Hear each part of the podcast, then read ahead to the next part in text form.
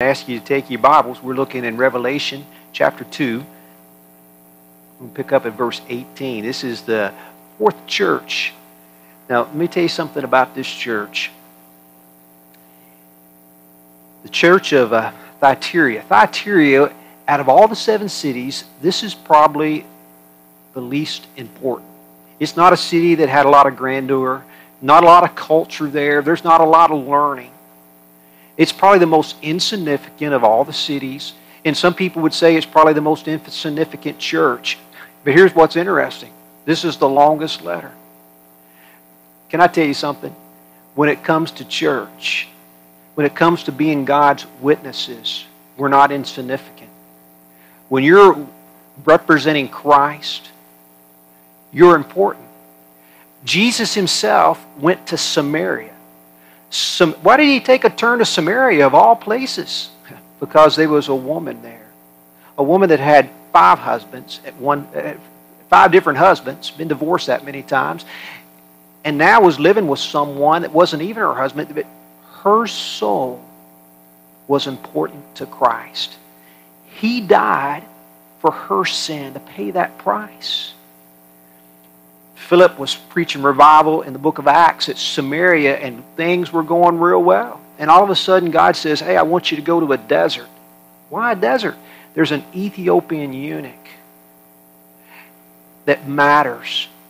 You see, every single soul is important to God. And that's how come every Christian, what you're doing is significant. You're representing Christ. And even if it's to one, it matters. So that's how come this chapter or this letter this church is significant. Because every church is significant. And we need to stay on task. So, with that in mind, let's just pick back up. Then in verse 18, it says, To the angel of the church in Thyatira, write, These things says the Son of God, who has eyes like a flame of fire, his feet like fine brass. I know your works, love, service, faith, your patience, and as for your works, the last are more than the first. Nevertheless, I have a few things against you because you allow that woman Jezebel, who calls herself a prophetess, to teach and seduce my servants to commit sexual immorality and eat things sacrificed to idols. I gave her time to repent of her sexual immorality, and she did not repent. Indeed, I will cast her into a sick bed, and those who commit adultery with her into a great tribulation, unless they repent of their deeds. I will kill her children with death. All the churches shall know that I am he who searches the minds and hearts, and I will give to each one according to your works. Now I say to you, to the rest of in Thyatira, as many as do not have this doctrine, who have not known the depths of Satan, as they say, I will put on you no other burden, but hold fast what you have till I come. He who overcomes will keep my works until the end. To him I will give power over the nations. Then he quotes from Psalm 2 He shall rule them with an iron of rod, and they shall be dashed to pieces like a potter's vessel. I also have received from my Father, and I will give him the morning star. He who has ear, let him hear what the Spirit says to the churches. Let's pray. Lord, will you bless this time? May your Spirit have a freedom. May you challenge us, and may we be different because of your word.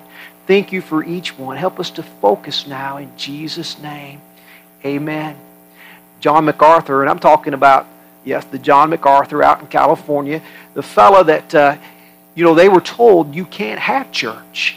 And nevertheless, John MacArthur, uh, he's now in his 80s, and he said, You know, I've done a lot of things for the Lord. I Might as well. I'm going to go to jail. I might as well start a, a prison minister. Never done that before. Uh, but I don't think it's come to that just yet. But they're having church in uh, defiance of what the governor said because he feels like their First Amendment rights are being violated. And so that but that's the John MacArthur I'm talking about. He was one day talking with this fellow about a relationship with Christ. And this man said, Well, I've got a relationship with Jesus Christ. He said, I talk with him every day. He said, In fact, when I'm shaving, some days he'll come and he'll put his arm around me. And MacArthur said, You mean literally? He said, Yeah, he'll put his arm around me. And, and MacArthur said, Well, what do you do? And he said, I just keep shaving. And then MacArthur said, Then that's not Jesus. You know, the church, sometimes we can lose our focus on who Jesus really is and Him being the center because He is the center of the church. He's the center of who we are. And this church had lost their center. And so Jesus, when he starts off in verse 18, he, he says, I'm talking about the Son, I'm the Son of God. Now, there in Thyatira, they had a temple to the god Apollo. Apollo was the son of Zeus. Jesus is saying, listen, I am the Son of God. Jesus, we got to know who he is. He's, he's what we're about. Jesus is God the flesh. Jesus was born of a virgin. He came to this world, he lived a perfect life. And yet, he died. And why did he die? If you lived a perfect life, you shouldn't die. Death are for sinners. Jesus died to pay the penalty of sin. In fact, he would prove that he is the Son of God. He would prove that he was perfect, and he would prove that sin has been paid for through the resurrection because Jesus is alive. And so Jesus states, I'm the very Son of God. But then he also says here, he talks about his eyes being as fire. And what he's saying is basically, I know everything. If your eyes are at fire, and in Revelation, just get you get pictures, and they talk in symbols. And so Jesus is saying, My eyes are like fire. That means I can see through you. See, a lot of times we put walls up. We try to hide things from God. People play games with God, but can I just be honest with you? You cannot play games with Jesus Christ. He had he has eyes of fire. And he's going to expose what's in our hearts and minds. I don't know if you let me remind you what he said in verse 23. He said, I am he who searches the minds and the hearts. So he sees right through. In the Gospel of Luke, you know what he said? Things that we've done in secret will be shouted from the mountaintops.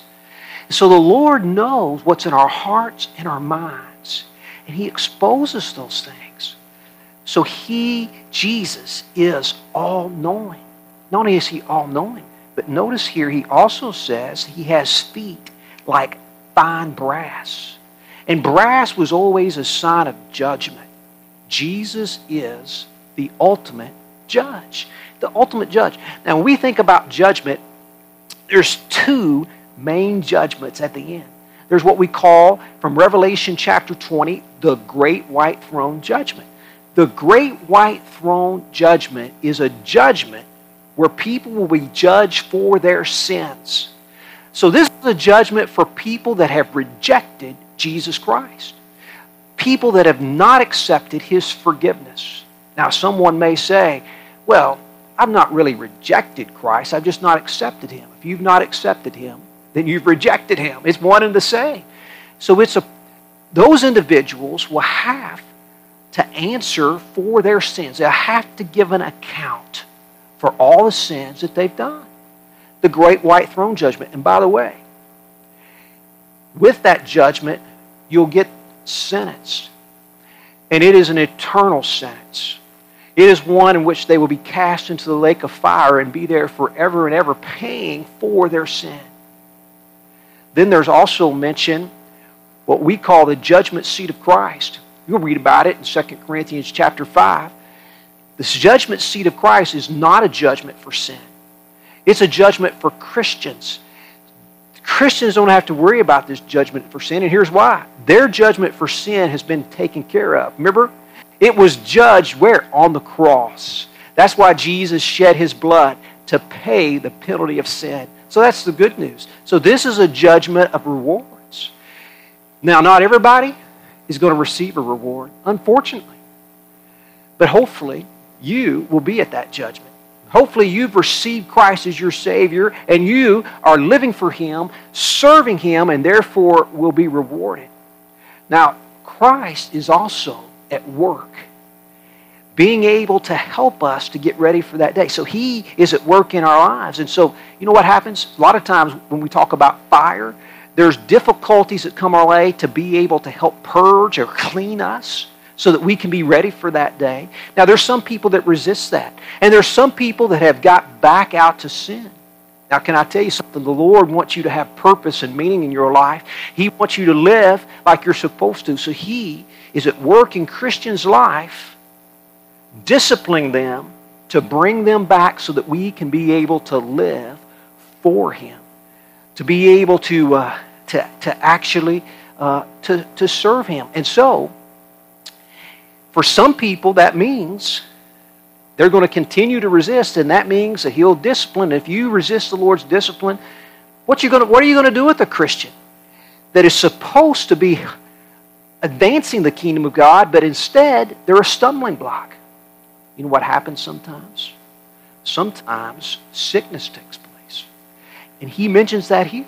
He said, I've given her a chance to repent, and she's not. She's going to soon be on her sick bed, sometimes even death. You remember Paul in 1 Corinthians chapter 11, the church of Corinth were abusing the Lord's Supper. The Lord's Supper. Before they had the Lord's Supper, they would have what they would call an agape feast, a love feast. But they were people that were showing up at these fellowship dinners and they weren't sharing. That's not love. They were people that were coming and they were getting drunk. That's not what you're supposed to do. And so the Lord said, Paul says this, he says, that's why some of you are sick. That's why some of you have even gone to sleep or you have died. And so the Lord is just saying that here. Discipline is coming. And, it, and if you're a Christian and not going to not going to heed the discipline, then this could be what awaits you. And by the way, some people might say, hey, I'm living in sin and I'm a Christian and, and I'm not being disciplined. You know what? That means one of two things. It means, one, you may not be a Christian. Because God disciplines those that are His. And then, secondly, it may mean you better look out because it is coming. Because God disciplines those that are His. So this church had lost their center, Jesus Christ. And if you lose Jesus as the center of what you're about, you know what that means? It means you're going to lose your message. And so here, now, he first mentioned some good things that were happening at this church. But they had lost their message because they had poor leadership. And they focused just on one thing love. And notice that he mentions that. In verse 19, he said, I know your works, your love. And they had so much love. And he said, you could see it. You see, when you have love, you see it in people's actions. He said, you see it in your service. You have that word faith, it means faithfulness. You see it in your faithfulness, you see it in your patience. And he says, and as you've gotten older, instead of having less, you've got more. Now, remember the church of Ephesus, the first church that we looked at? They had lost their love. Now, the church of Ephesus, they stood up against evil. They stood up against false teaching, against false prophets, but they had lost love. Remember what Paul said? He said, You know, you could be the best speaker in the world. But if you don't have love, you're just like a clinging cymbal. People don't care how much you know till they know how much you care. And the church of Ephesus had lost that. They had lost love. Not the church of Thyatira. They had love. And they emphasized that. But you know what they had? they had the wrong type of leadership because that's all they emphasized. What they didn't emphasize was truth. They said, no, we just want love. Love's where it's at. But you know what Paul said to the Ephesians? He said, You need, we preach the love, we preach the truth in love. You have to have balance. And they were out of balance. You see, they had love, but they didn't have doctrine. One lady said, I want to go to a church that just has love, where it's just positive. And that's all it is. No, no, you've got to have balance. She said, I don't want doctrine. Doctrine means teaching, doctrine is truth. You know what she said? The Ten Commandments are old and outdated, and they're offensive. Friend, God never changes. He's the same to yesterday, today, and forever. And the Ten Commandments, they're not outdated. They're God's. God give them to us out of love. And it's the way that we should go. Oh, I know it is offensive. It's offensive to tell people adultery is wrong. Marriage. Marriage, sexuality should be in marriage. It's good, and that's where God created it for. Outside of that, it's wrong. And people get offended. But the truth hurts. But you know what people need? You got to love people enough to tell them the truth. And so the church at Thyatira, they were just about love. And what they had done, they had the wrong doctrine. Not only did they have the wrong doctrine, but friends, they also had love, but they didn't have courage. But see, because it takes courage to stand up to culture. It takes courage when people say, this is how it's got to be. You know, you got to go along with me. You got what you're preaching is offensive. It takes courage to stand on the truth and say, well, we're going to stand with God. We're standing with God's word. And so the church of Thyatira had lost that. They lost their message. They had lost their center. They had lost their voice. How did that happen? How do you lose your voice? They had began to listen to this prophetess, uh, Jezebel. Now, who would name a girl Jezebel? No one. Who would name their son Judas or Benedict Arnold? You're not going to do that. They're traitors. And Jezebel stands for thing, immorality, and you're not going to name your daughter that. So why does Jesus mention in Jezebel? Because that's what it, this person reminded him of Jezebel in the Old Testament. He wanted you to focus in on what Jezebel had done. Jezebel was a daughter of a king. And then she married the king of Israel, Ahab. And she led them astray because she worshiped a god named Baal temple there and they led the children of Israel into worshiping idols, and with idols came immorality. So he says, in essence, this prophetess was doing just that. Now, look with me what it says in verse 20 when it mentions Jezebel. That woman, Jezebel, calls herself a prophet, a prophetess. Now, notice the word she calls. She's the one that called herself a prophet. A prophet is a spokesman for God. And she's saying, I'm speaking for God. But here's the key God's not the one that called her. When Jeremiah was living, Jeremiah said there was people that going around and saying, hey, peace is coming, peace is coming, peace is coming. But Jeremiah said, those people said they're speaking for God, but God doesn't know them. It's not speaking through them. Peace is not coming. God's judgment is coming. We've rebelled against God, and judgment is coming, and Babylon is going to come. So they were they didn't represent God. And that's what's happening here. This lady said, I'm speaking for God. God didn't call her. How do you know when somebody has called God or has been called by God? How do you know when when if you go to church, how do you know that your pastor has been called by God? I can tell you. When I was in seminary, there were some people there that they were there because their mama wanted them to go. They were there, they thought, you know, this might be a good profession to go into. What we need is people that have been called by God, that's been burdened by God. So, how do you know? This is God's Word, the Bible. And when somebody, somebody is preaching the Word of God and going by the Word, that gives you a pretty good clue. But when they go against the Bible, when they say, you know what, the Bible says this, but I think I've got a better plan, they're not speaking for God. They're speaking against God. And that's what was happening here. And so this prophetess was called by herself. She was teaching a false message. And what was she doing? Here's what she was doing. She was telling people, she said, listen, in Thyatira, there's guilds. That's where the jobs are at. It's like unions. If you want to have some money, you got to work for those guilds. All you got to do, you show up at their temple. Just eat, fellowship with them. You don't have to. That's all. You don't have to do much more. Just fellowship. That way, you just acknowledge that they're for real. That's all you got to do. Then you can have jobs. Then you can have money. And with your money, we can actually advance the gospel. Do you know that's what some people reason today?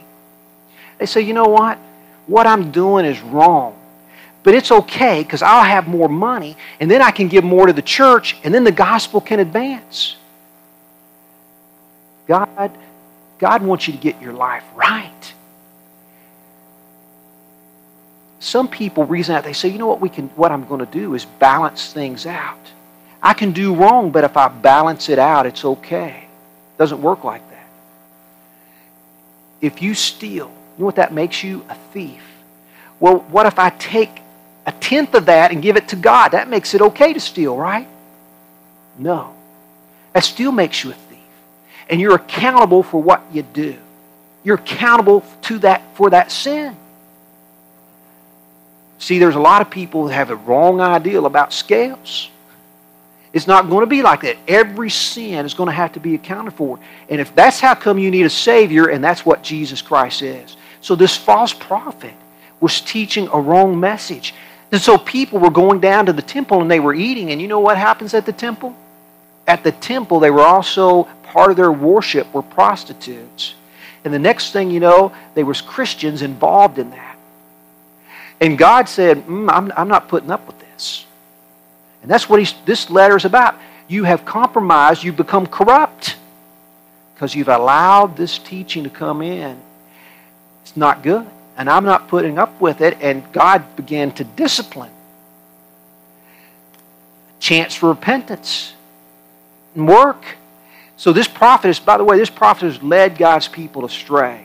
A prophet leads, a, a preacher of God, somebody that's going to represent God is leading people to God, not away from God. This person was leading people away from God. So, what's the answer? Repentance. And the Lord said, I give her a chance to repent. She's not responding. Giving her a chance. So now he says, Those that are following her, I'm giving you a chance an opportunity to repent. Now, some people may say, you know, I'm not sure how much longer am I going to have to have to repent. I don't know. But if you're here today, the good news is you may you may be doing things that you shouldn't be doing, but God is at work in your life. And He loves you and He wants He wants to turn you around. And it starts with repentance. That means to turn from your sin to the Lord. Listen, you may be here, somebody may be listening is not a Christian. And here's the good news. You may your life may be miserable, but Jesus Christ is the answer. You know what? Sin brings about death, and that means death in relationships. And there's people thinking, you know, my relationships are ending. What can I do? I'm telling you what you do. You turn to Christ in repentance. Jesus said, I've come that you may have life and Jesus is the one that brings life into our relationships. Jesus is the one that makes a difference in what we're doing. And so you need to turn toward Christ, away from that sin. That's repentance. Receive Christ as your Lord and Savior by faith. Change your life. As Christians, as we read this, you know what it should cause us to do? Is to recommit ourselves to the gospel recommit ourselves and realize that God is at work in the church and we're not insignificant. And where I'm at is important. And I can't feel sorry for myself. God wants me to be a Christian and His representative where I am. And I need to get to work because people are counting on me. It may be that one person that you're working with, that one person in your family, or that one person that's a neighbor. But you're God's representative. And we need to be that, that person for the sake of the gospel. Let's take a moment. I want to have prayer this morning. Lord, what a great day to be in your house. Your Holy Spirit's been at work. Thank you for the encouragement through song, the messages behind those songs. And Lord, I want to thank you for your word and the challenge that comes from it. And Lord, today, if there's anyone, anyone that needs to respond, may you help that person to have courage. Help that person today not to put it off, but to be able by faith to say, I'm going to follow Jesus Christ. Today, to make a decision to stand and say, I've decided to follow Jesus. No turning back. No turning back. Lord, may you bless in these decisions. We ask this now in Jesus' name. Amen. God bless you for coming. Listen, I'm going to hang around. And if you want to talk to me about making a decision about how to follow Christ, I'll be here. And you just come and I'll be glad to talk with you. Listen, you have a good day. We got the offering boxes at the doors. Uh, the guys have got these CDs. If you want one, one per